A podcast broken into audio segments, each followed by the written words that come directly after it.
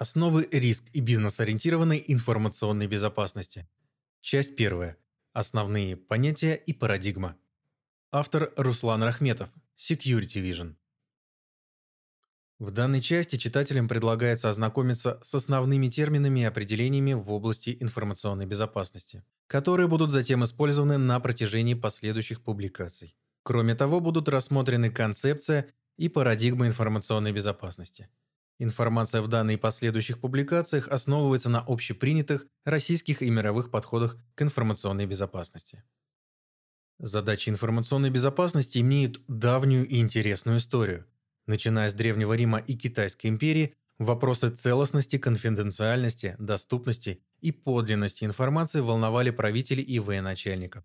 Яркими примерами важности защиты информации являются военные действия Второй мировой войны, в которых возможность перехвата и дешифрования полученной секретной информации противника играла зачастую решающую роль. Более современными примерами важности задач информационной безопасности являются военно-политические конфликты времен Холодной войны, противостояние арабских и западных стран, а также практически все значимые мировые события, начиная с начала 21 века.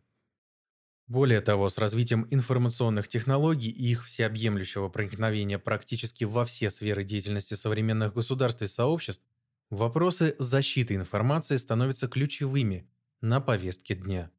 Это так называемая четвертая научная революция немыслима без использования наукоемких информационных технологий, которые со всеми преимуществами приносят и связанные с ними риски. Информационная безопасность, как и всякая связанная с научным прогрессом область деятельности, постоянно эволюционирует. При этом нарастает также и государственное регуляторное давление. Осознавая важность защиты информации и информационной инфраструктуры, практически все развитые государства принимают законодательные нормы, отвечающие современным вызовам. Примерами являются законы о защите сведений, составляющих государственную и коммерческую тайну, персональных данных граждан, интеллектуальной собственности, объектов критической инфраструктуры, а также законодательные инициативы по регулированию обмена информацией и доступа к сети интернет. Одновременно с развитием и проникновением информационных технологий в жизни обычных граждан развивались и множились угрозы информационной безопасности. Если еще в конце 20 века вопросами взлома компьютерных систем занимались, как правило, увлеченные энтузиасты из академических сред, которые не ставили своей целью получение прибыли и обман граждан, то в последнее время с каждым годом растет количество злоумышленников, нелегально зарабатывающих и обманывающих простых пользователей, которые не всегда в полной мере владеют тонкостями работы широко доступных и используемых ими систем и сервисов.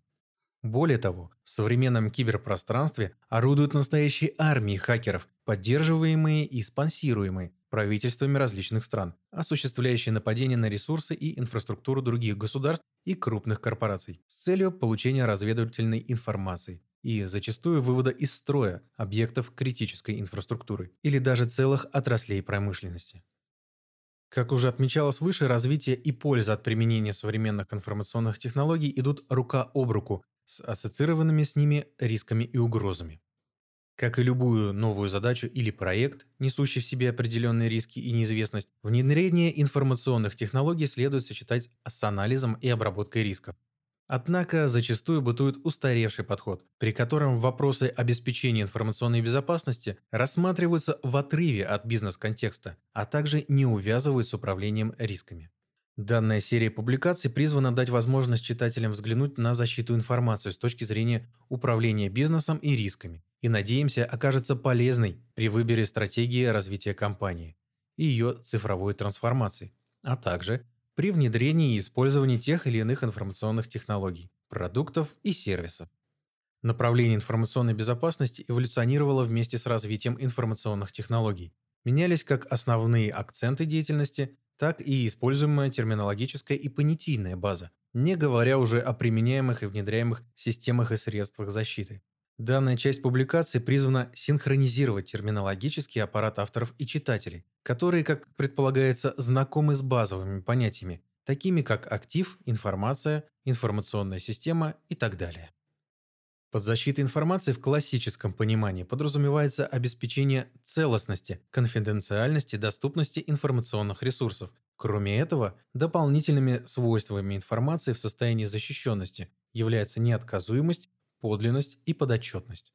Под угрозой безопасности информации понимают потенциальную причину возникновения нежелательного инцидента информационной безопасности, который может нанести ущерб активам и нарушить состояние защищенности информации. Инциденту может предшествовать несанкционированное изменение состояния актива, называющегося событием информационной безопасности. Угроза безопасности информации возникает при наличии следующих компонентов: источника угрозы, уязвимости актива, способа реализации угрозы объекта воздействия и самого вредоносного воздействия. Источником угрозы могут быть как внешние или внутренние нарушители, осуществляющие несанкционированный доступ к защищаемой информации, так и стихийные бедствия, третьи лица или государственные органы. Внешние нарушители классифицируются, как правило, по уровню их квалификации, возможностям и мотивации, это могут быть как проправительственные хакеры-эксперты с государственной финансовой поддержкой или нанятые конкурентами киберпреступники, так и активисты, профессиональные кибермошенники или даже подростки, вооруженные широкодоступными хакерскими программами. Внутренние нарушители классифицируются по целенаправленности и злонамеренности их действий. Однако, с точки зрения защиты, утечкой будет и случайно потерянная халатным сотрудником флешка, и документ, украденный специально внедренным конкурентами сотрудником. Считается, что для осуществления несанкционированного доступа у потенциального злоумышленника должны быть мотив, способ и соответствующая возможность для атаки. Уязвимость – это недостаток средств защиты информационной системы, который может быть использован для реализации угроз информационной безопасности.